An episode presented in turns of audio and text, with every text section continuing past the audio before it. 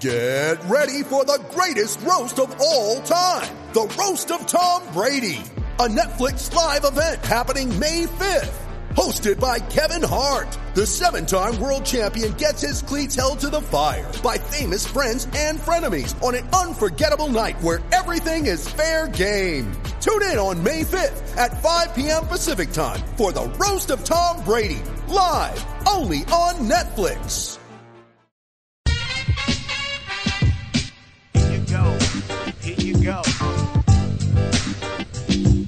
Headhunting. Nothing personal word of the day today is headhunting.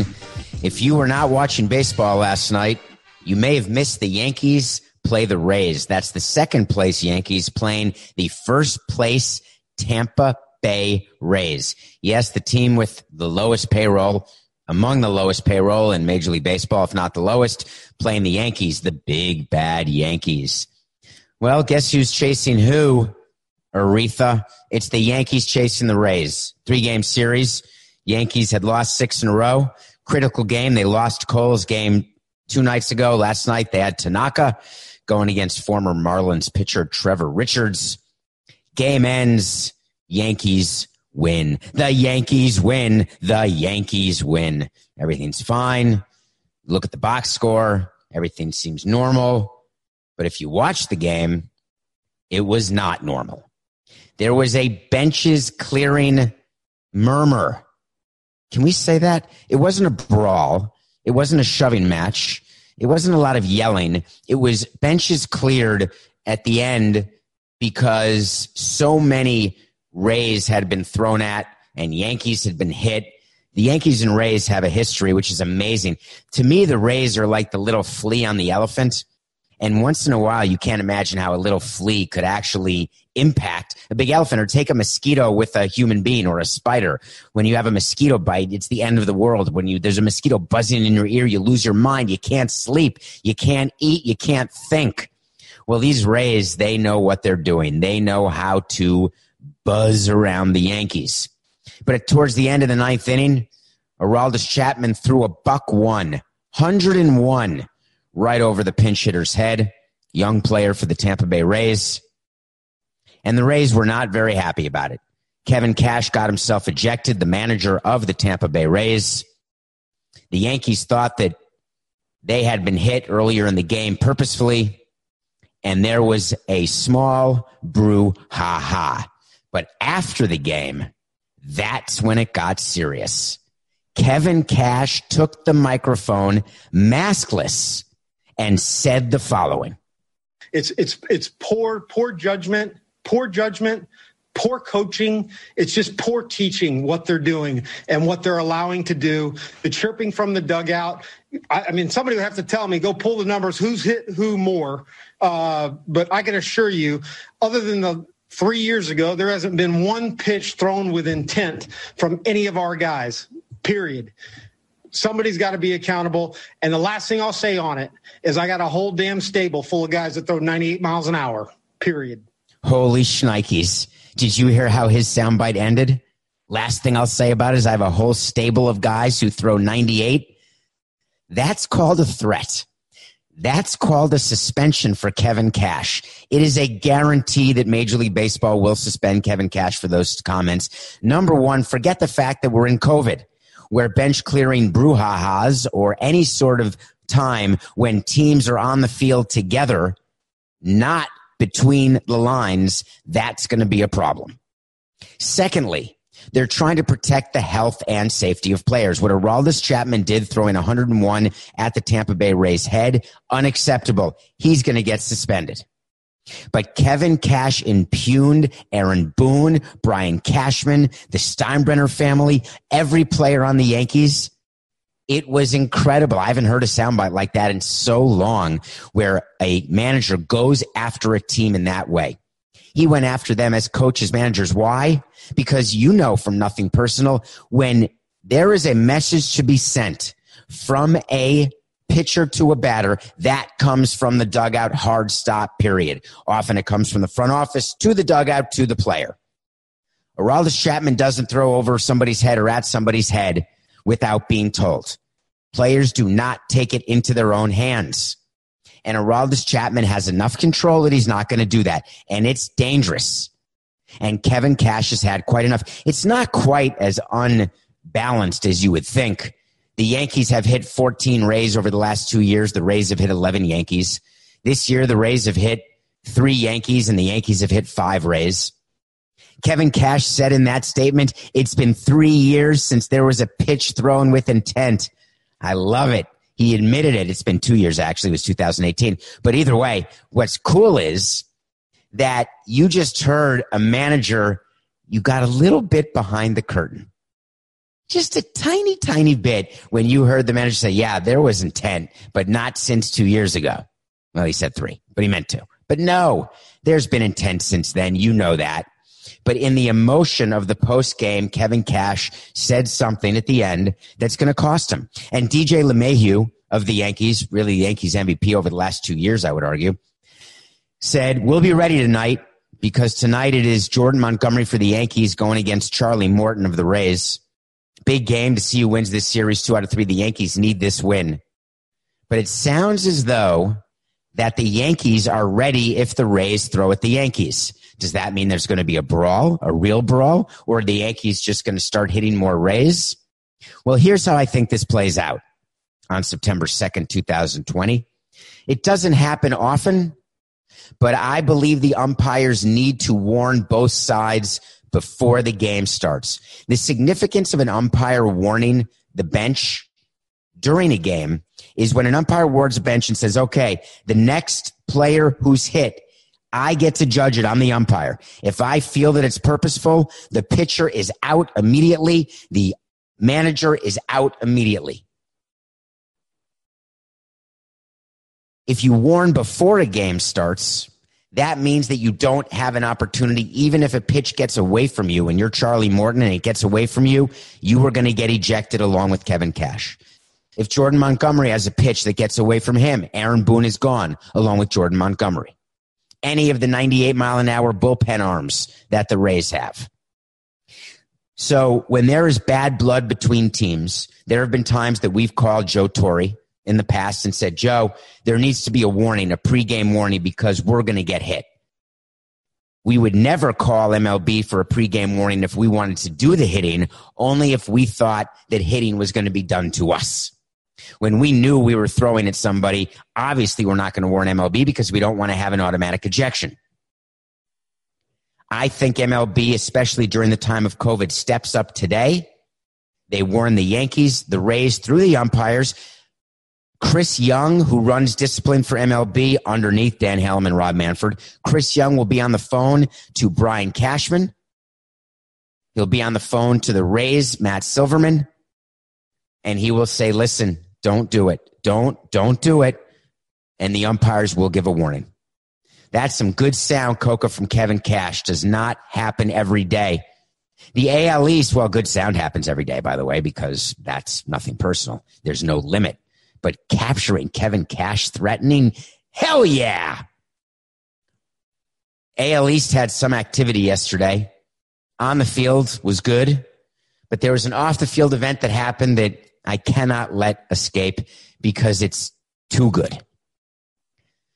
Yesterday afternoon, yesterday was the 1st of September, and yesterday afternoon, the Boston Red Sox official Twitter. So every team has an official Twitter account. That Twitter account is run by people in the social media department. Oftentimes they're young people in their twenties. They're in social media. Their background is social media. They may have a degree in social media.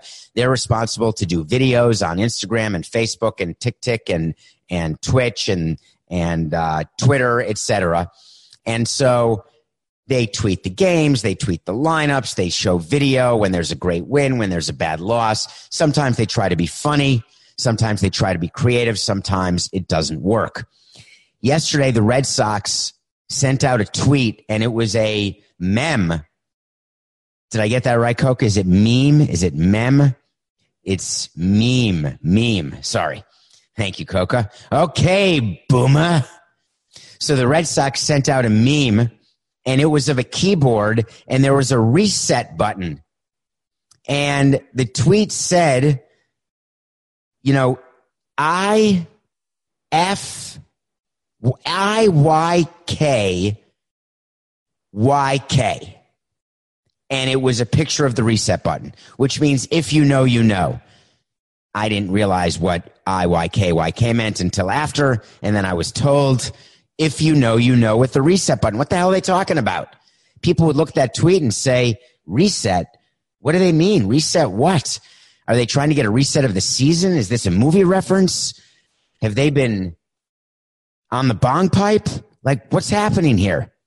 Oh, wait a minute. Is this September 1st? Oh, God. We got it. We got it. There's no way they're this clever. They didn't really send that tweet. Hurry up, Coca. Get it. Capture it. Take a screen grab. September 1st is the day that your luxury tax penalties reset in Major League Baseball. So the Boston Red Sox, if they were over the competitive balance tax limit, the luxury tax limit, they get taxed. And then if you're over it for a second year in a row, your tax is higher. Third year, higher. But if you spend a year below the luxury tax threshold, you then get to start the clock over again. It's called a reset. Is it possible the social media department was aware that yesterday was the day that the Red Sox luxury tax threshold was reset? The reason why they traded Mookie Betts and David Price? The reason why after winning four World Series, they decided, whoa, we're done. We are not signing more players. Hard stop. We're going to be last place. We're going to be last place. We're going to be the Pirates. Fine. We'll take it. We've got four rings.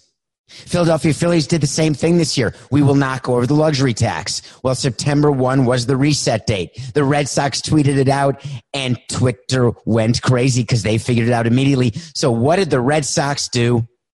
What anybody would do in this situation. They deleted the tweet. Boo. You don't delete a tweet. You own it. If someone tweeted that and you're embarrassed by it, your next tweet should be, we have fired the person who did it, which by the way, they're going to. Instead, they deleted it and then posted another tweet eh, which said, you ever miss with a tweet? Question mark. Same period. As though that made up for it. What I don't get is there could be hundreds of thousands of people who see the new tweet, who never saw the deleted tweet, who don't even know what you're talking about, and then they're going to figure it out. As opposed to just retweet the tweet that you tweeted that you want to delete so people don't have to go back and look to see if anyone on Twitter screen grabbed it, posted it, and then you can still see it. Because we all know you can't actually delete a tweet. It's out there no matter what forever. So the Red Sox really missed.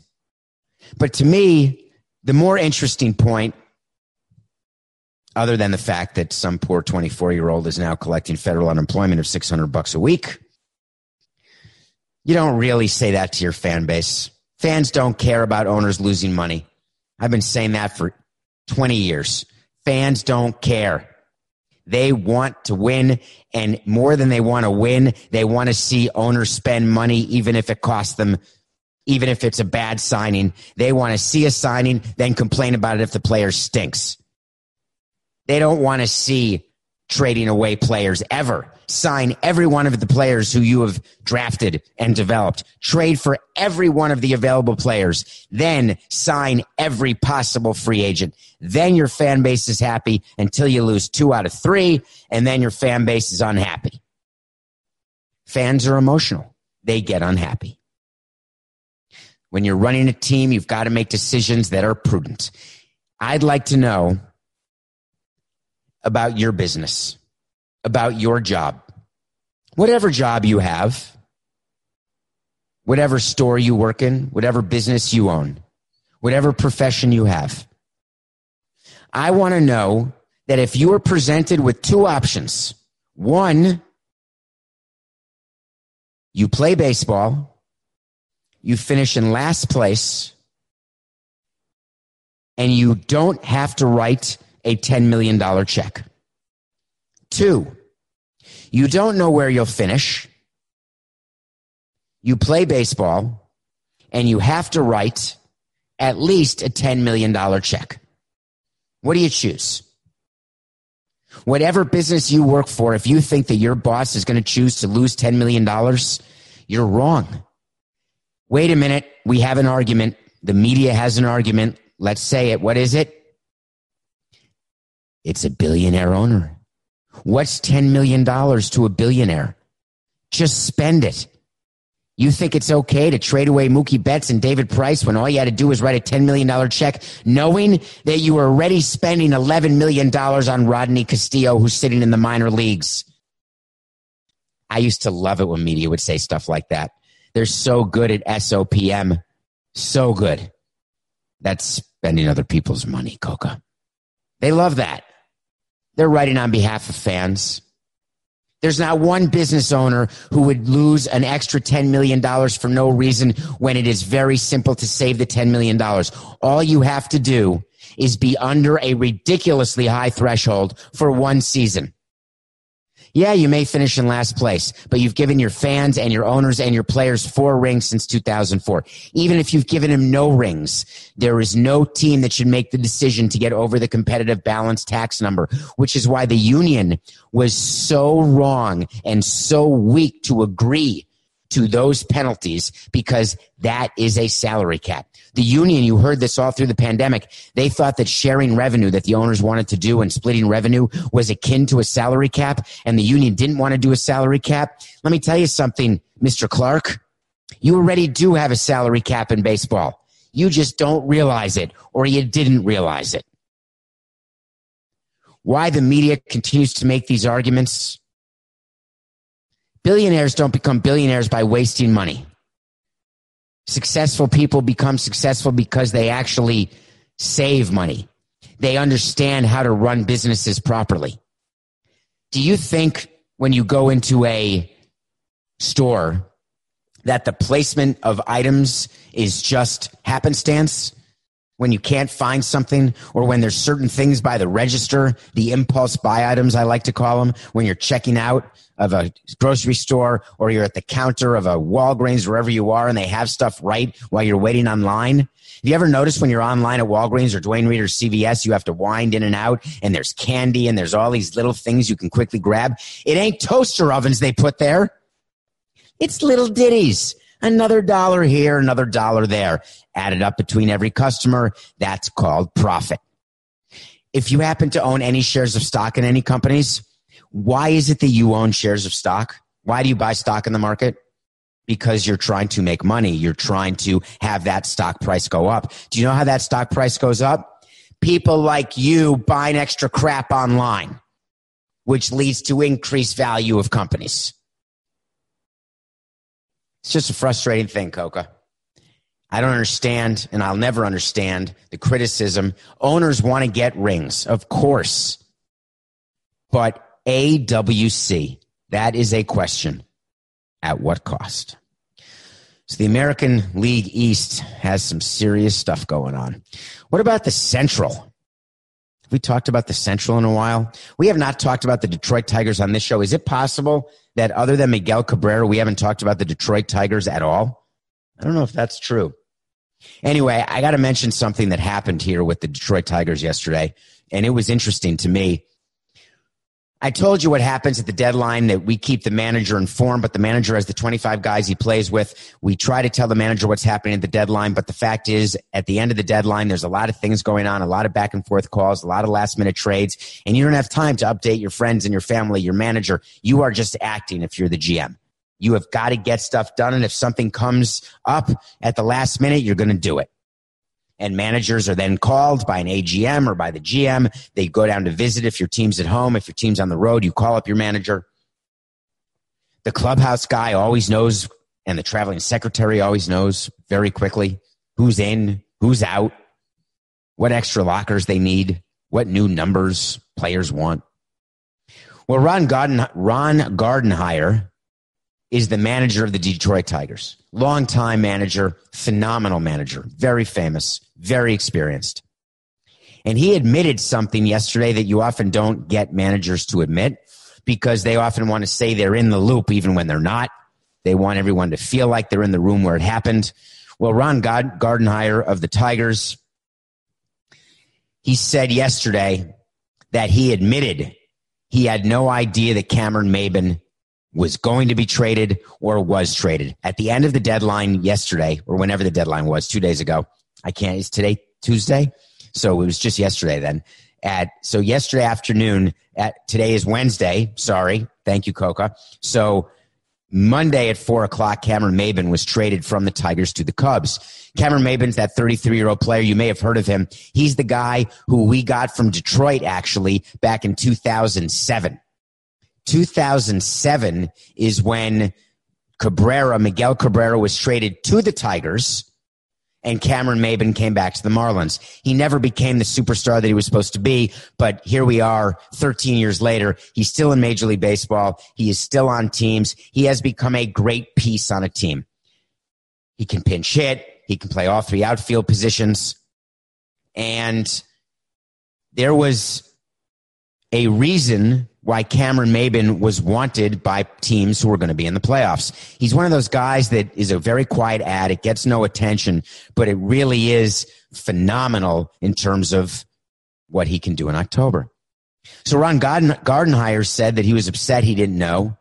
He admitted he wasn't aware.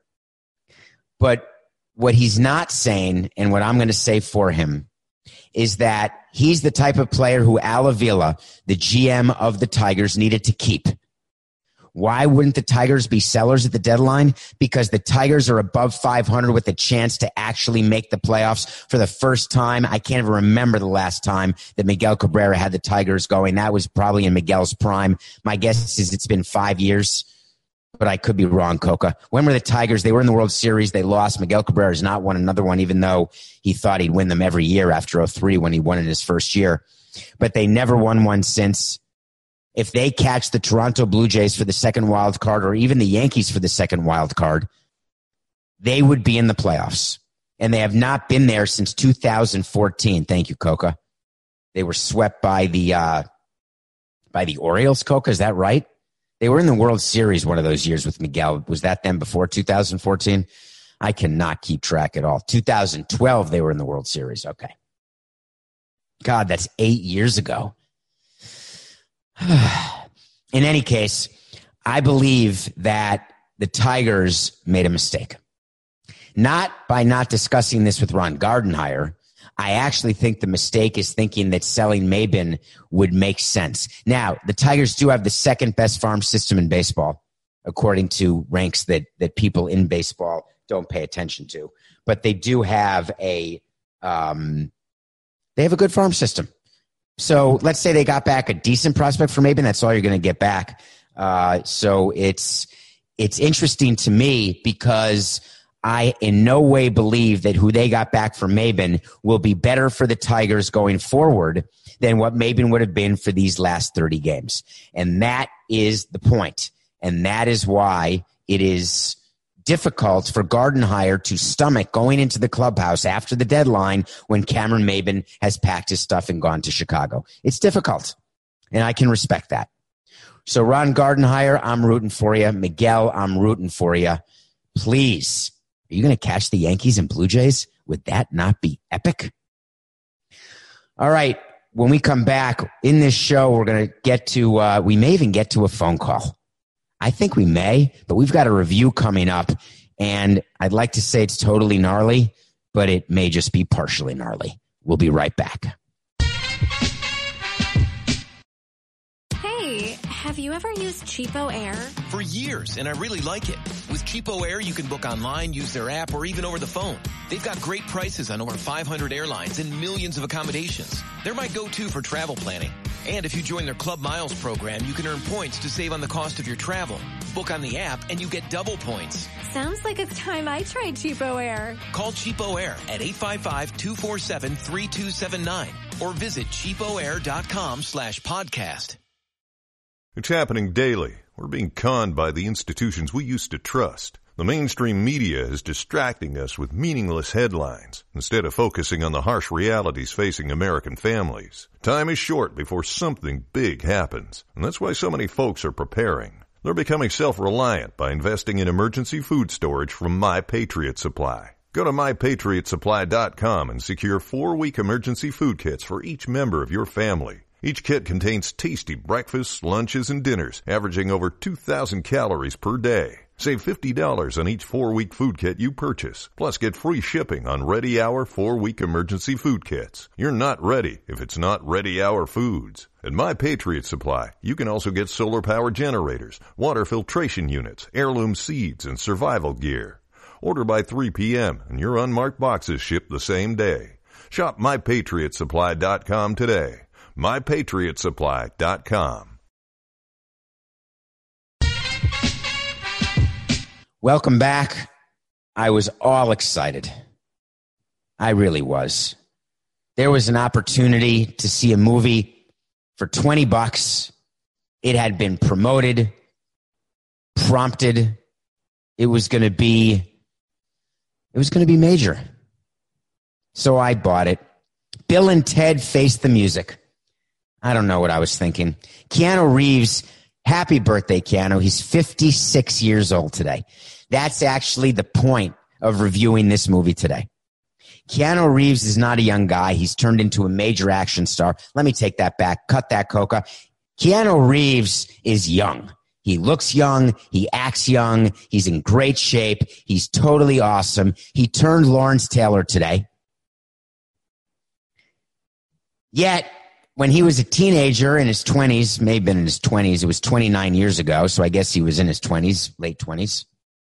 There was a movie called Bill and Ted's Excellent Adventure. It starred Alex Winter and Keanu Reeves, and it was about two young guys who basically were traveling through time and how much they screwed it up and who they got to meet and how funny their experiences were. Bill and Ted's Excellent Adventure was a phenomenal movie from 1989. So that is 31 years ago. So Keanu was 25 years old. They then did a Bill and Ted 2, maybe probably a couple years later, trying to capitalize on Bill and Ted's 1. It was fine. It was like their bogus journey or Bill and Ted's. I can't remember what it was called, but I saw it and it was fine. But then I figured that was the end of it because Keanu Reeves is not a kid anymore. And even though there is this ability to make Robert De Niro and Al Pacino and Joe Pesci look young, like Martin Scorsese did in The Irishman, or to make people age backwards, like we did in uh, The Curious Case of Benjamin Button, like they did. I wish it were a we. Are you going to have Keanu Reeves at 56 be a teenager for a part three Bill and Ted, or are you going to have him be an adult as a part three, acting like a teenager? How would it work? Well, I never thought that it could, nor did I think they'd try. And then I realized that Bill and Ted Face the Music was part three of Bill and Ted's Excellent Adventure, and it was coming out in 2020. So it did. Holy cow. They're older their antics aren't as funny.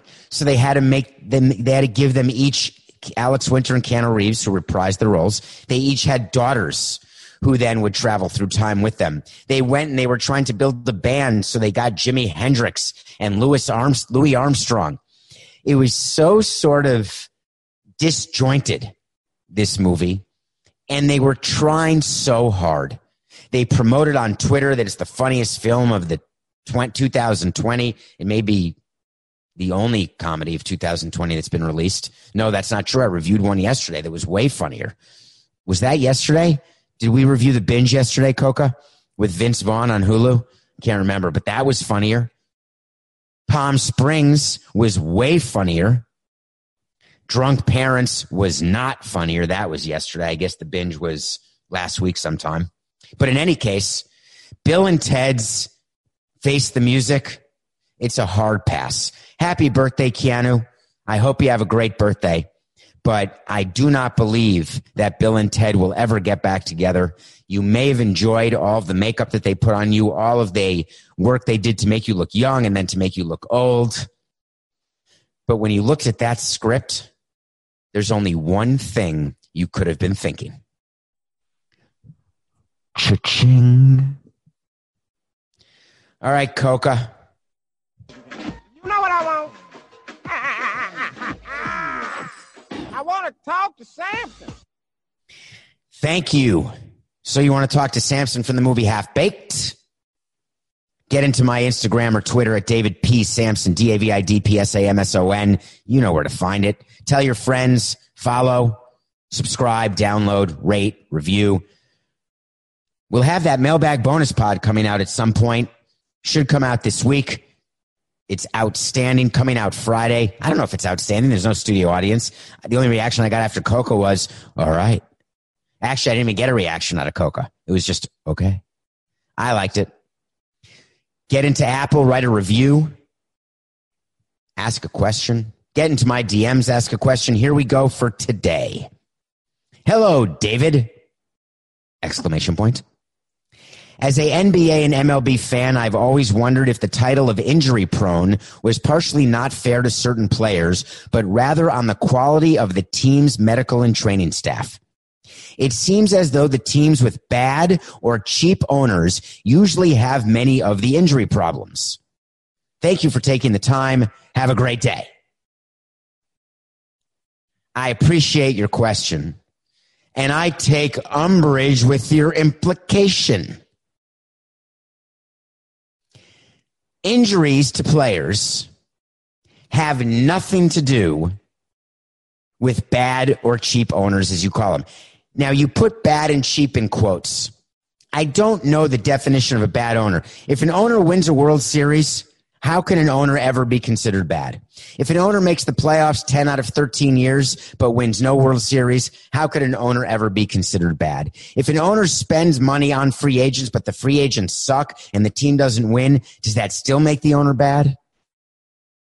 Cheap owners, there is no owner who's not cheap according to every fan base because there's always the next guy. Have you ever noticed when you are a fan of a team that every year you got to have this guy. We got to get that guy. There's always a guy. Oh, you didn't get that guy? You're a cheap SOB. You didn't trade. He was available. You didn't trade for him. You cheapo. But this is new, this question. Oh, my hamstring. Ow.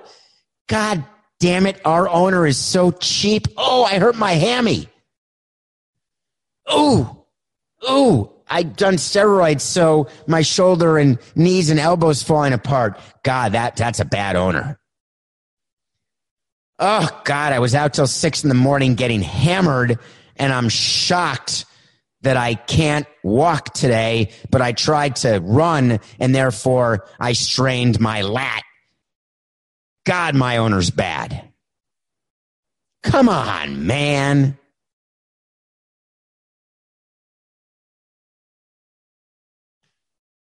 It is not cheap or bad that causes injuries. Now, we would always blame the training staff. So you get rid of the training staff, you bring in new training staff. You find a new strength guy, get a different strength guy. You know, we've talked about how you deal with injuries like that. We did this yesterday. We talked about it exactly with the Yankees and what Brian Cashman said about all the Yankees injuries. Could it be COVID? Could it be the training staff? It's definitely not the Steinbrenner family. And they're not bad. They're not cheap. The Tampa Bay Rays, they've got a small payroll with 10 injured pitchers. Ah, they're cheap because they're only willing to lose 30 million a year, not 60 million a year. But they're certainly not bad because with that payroll, they're in first place and they keep winning. You gave the example of the New Orleans Pelicans or the Chicago White Sox of the 2000s. Jerry Reinsdorf of the White Sox won a World Series in 2005 with the Chicago White Sox. That makes him not bad nor cheap. By definition, Jerry Reinsdorf, whether you love or hate the Bulls, when you've got six basketball rings, when you've got one baseball ring, end of story. Done. You are not bad. You are not cheap. You are in the Hall of Fame. Stop. My answer to your question is that injury prone players have nothing to do with owners. Now, as a GM or a team president, you got to make decisions on players who you believe are injury prone. And those decisions are based on whether or not you are going to risk signing that player to a long term deal. It has nothing to do with the owner. Nothing personal. Pick of the day. Did you guys take the Nuggets? I hope you did because we're now 13 and 9 for the nothing personal pick of the day. Nuggets in an unreal game seven What a game, the end of that game. If you didn't watch the last 17 seconds, watch it right now. Nik- Nikola Jok, J- um, Jokic. I get, I'm so sorry, Coco. Did I have it right? In any case, he, uh, it's Nick Coca's trying to spell it out for me. He's trying to say it for me. He can't say it. I can't hear it. It's Nikola Jokic. He hit a shot that was sort of half Connie Hawkins, half Kareem Abdul-Jabbar. It had a tiny bit of Julius Erving. It was simply perfect. Gave the Nuggets an 80-78 lead. Jazz, Donovan Mitchell, unbelievable series, unbelievable player. We talked about him and Murray yesterday of the Nuggets. Turns the ball over. The Nuggets can run out the clock. Instead, they go for a 401 layup. They miss the layup. Jazz get the rebound. They go down, pass to Mike Conley. Matt Conley for the win. For three. In and out. Nuggets win 80 78. Nothing personal pick of the day. Hits. We're 13 and 9. Now, the wait to see I had yesterday did not hit. That was that whoever scores the most points between Donovan Mitchell of the Jazz and Jamal Murray of the Nuggets, that team will win. Well, I got it wrong. You know on wait to sees that I come back and I tell you when it's going to be right and when it's wrong. Well, I got it wrong because Donovan Mitchell outscored Jamal Murray. And there you have it. End of game, end of season. The Jazz will be back. Okay. What could be next? We got a couple things we can talk about here. I have an idea. Let me just see if I can. Excuse me. Ready?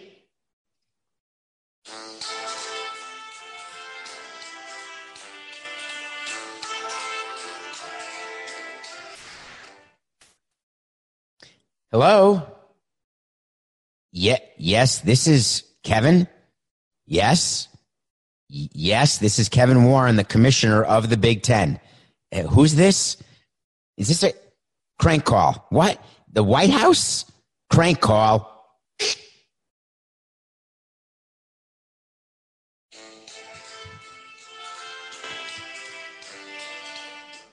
What? What? Mr. President? Mi- Miss, yes, yes, Mr. President, this is Kevin Warren. I'm so sorry. It wouldn't even occur to me that you would want to speak to me. What, what is it? There's a lot of stuff going on. No, but how are you doing? I have great concern. I, I agree with you. We want to be playing Big Ten football right now. And yes, we have a lawsuit going. Wait, Mr. President, what, why are you calling? What, you're, you're calling to ask me to play. Okay. But, you know, we had a whole committee of people who got together and, and they advised our presidents. The way it works here in the Big Ten is that we have a committee of chancellors and presidents who represent each of the Big Ten schools. No, y- yes, Mr. President? No. I, yes, I know exactly who's in the Big Ten. You do want me to count it? Okay. I, yes. Yes, I that is crazy. I agree that there are 14 teams. No. No, I don't think that you should no, there's no reason to put a bill forward to make it called the Big 14. No, no, no. I think that we've got to focus on other things in the country right now. But no, we're okay being called the Big 10. Yes, I know there's 14. Yes, no, no, I know I do know that, but what I was saying is that we were advised that it wasn't safe to play. That's why. But there's been a lot of activity since then, and we we've got a return to competition task force that we put together. No, yes. Well, I'm very aware that many of the states in the Big Ten are swing states, of course. No, no, I understand that it's a reelection. Yes, and I know, I know, I know you're trailing, but I know that you could win. But yes, no, no, I can't do that. I've said that to you. No, no, you want me to? Yes, I can. So what I'm saying to you, Mr. President, is that if you want to get involved, I've got a very good suggestion. What I'd like to see is if we can maybe have federally mandated rules about mask wearing or just sort of some consistency because the issue I'm having in the Big Ten is that we can't guarantee that every school is going to do the same thing. And so that's the biggest issue with our committee right now is that if we've got Michigan playing in Iowa, how do we know that Iowa has the test, the same testing capabilities as they have on campus in Michigan? That's what I was trying to say. No, sir. Yeah. I, no, I don't need to speak to Dr. Fauci about that. No, no, I'm not saying that COVID is a big deal. I, no, no, I'm not being political about this. I'm saying that the big deal is that we've got to follow the advice of the doctors. Okay. Well, I don't really need to go through all the states of the Big Ten, Mr. President. I'm very aware. No, I know how important it is to you that football is played. But what, why aren't you calling? Have you spoken to Larry Scott yet? Can I conference in Larry Scott? Yeah, he's the commissioner of the Pac 12. Yes, the Pac 12. No, no, the Pac 12 is California. Oh, oh, you don't want to speak to him. Oh, because of this. Oh, I totally get why you're calling me now. But what, what, can I tell people that I spoke to you? What, what oh no, you're going to tell everyone? What are you going to say? Oh, I, you don't know what you're going to say? But do you have a script prepared or because I need to call my presidents right now and chancellors and tell them that I spoke to the president? With a capital T stands for trouble. No, no, that's the music, man. I know. I know. I'm, I'm focused. I'm focused. All right. Here's what we'll do. If you would just get back to me, Mr. President, if you're going to mandate something or if you're going to pass legislation that says that our presidents and chancellors don't have the power anymore to make the decision, but don't announce that we're close to a deal here because we're not. No, no. I just told Samson of Nothing Personal that his way to see is going to win. Well, I oh, you've never heard of that? Oh, it's this it's this show. Yeah.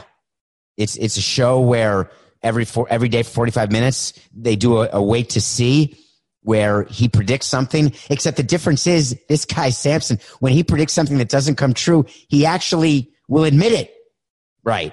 No, I know that's that's crazy talk. I know it is. Yeah. But his wait to see is that there's going to be no Big Ten football until Thanksgiving at least. Oh, I know. You want us to start this week. No, but we can't. I mean, we, we are, our guys aren't even practicing. No, we won't. We, we're on the one, we're not on the one. Wait, don't say we're on the one yard line. That means we're, we're going to score. Oh, I know. No, I know you like scoring. I mean, scoring's good. I like scoring. Who doesn't want to score? Yes. No, I am currently solo. Okay. Mr. President, listen, I appreciate you. I really do. Do me a favor, though. Um, let's get everything together here because we do want to play football. And yes, tell Mr. Scott hello when you maybe call him. And, and I really appreciate taking the time. Okay. Y- yes. Yes. No, no, it's football. Right. Okay. Thank you.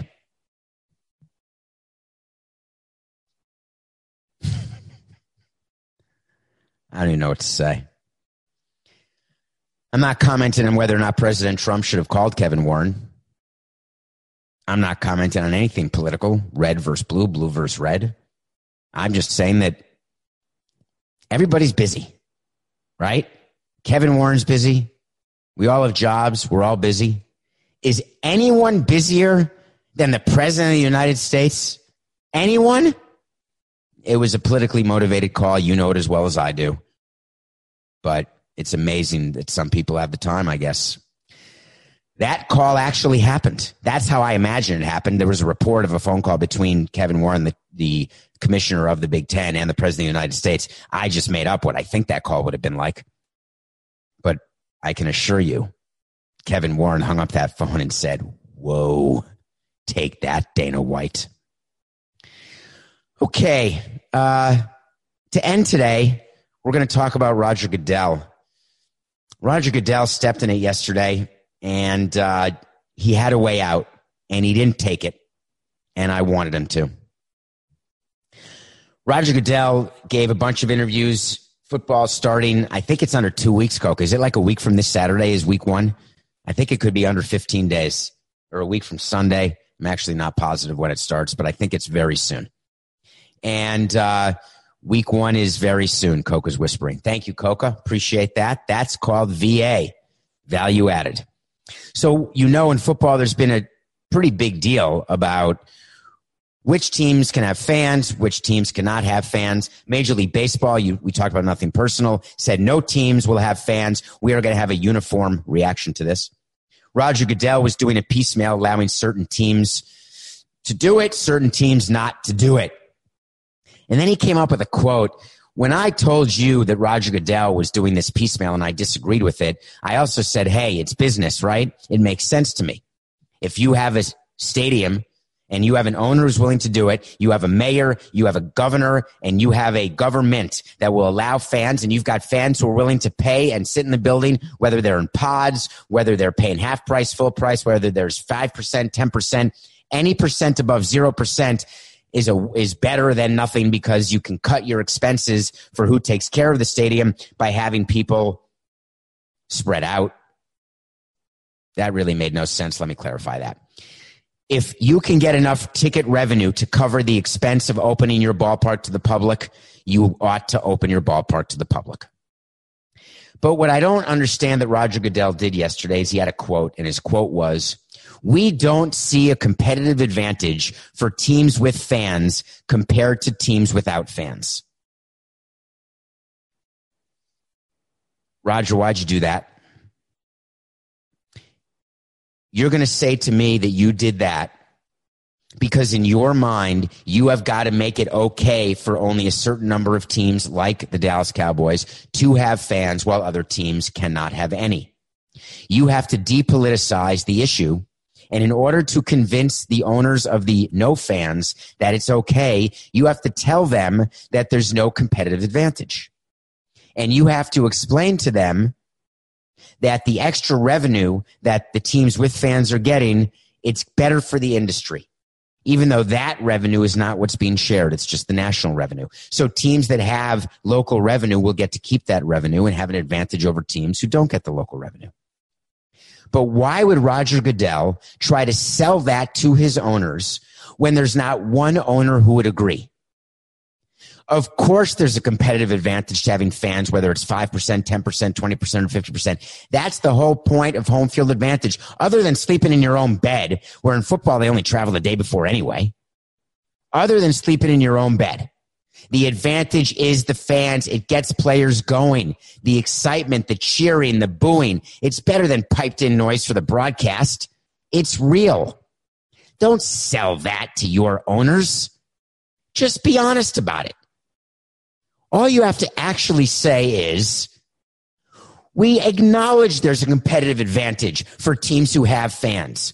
But during this era of pandemics, we need to make sure that we take care of the bottom line. This is business. It's nothing personal. Have you ever used CheapOair? For years, and I really like it. With CheapOair, you can book online, use their app, or even over the phone. They've got great prices on over 500 airlines and millions of accommodations. They're my go-to for travel planning. And if you join their Club Miles program, you can earn points to save on the cost of your travel.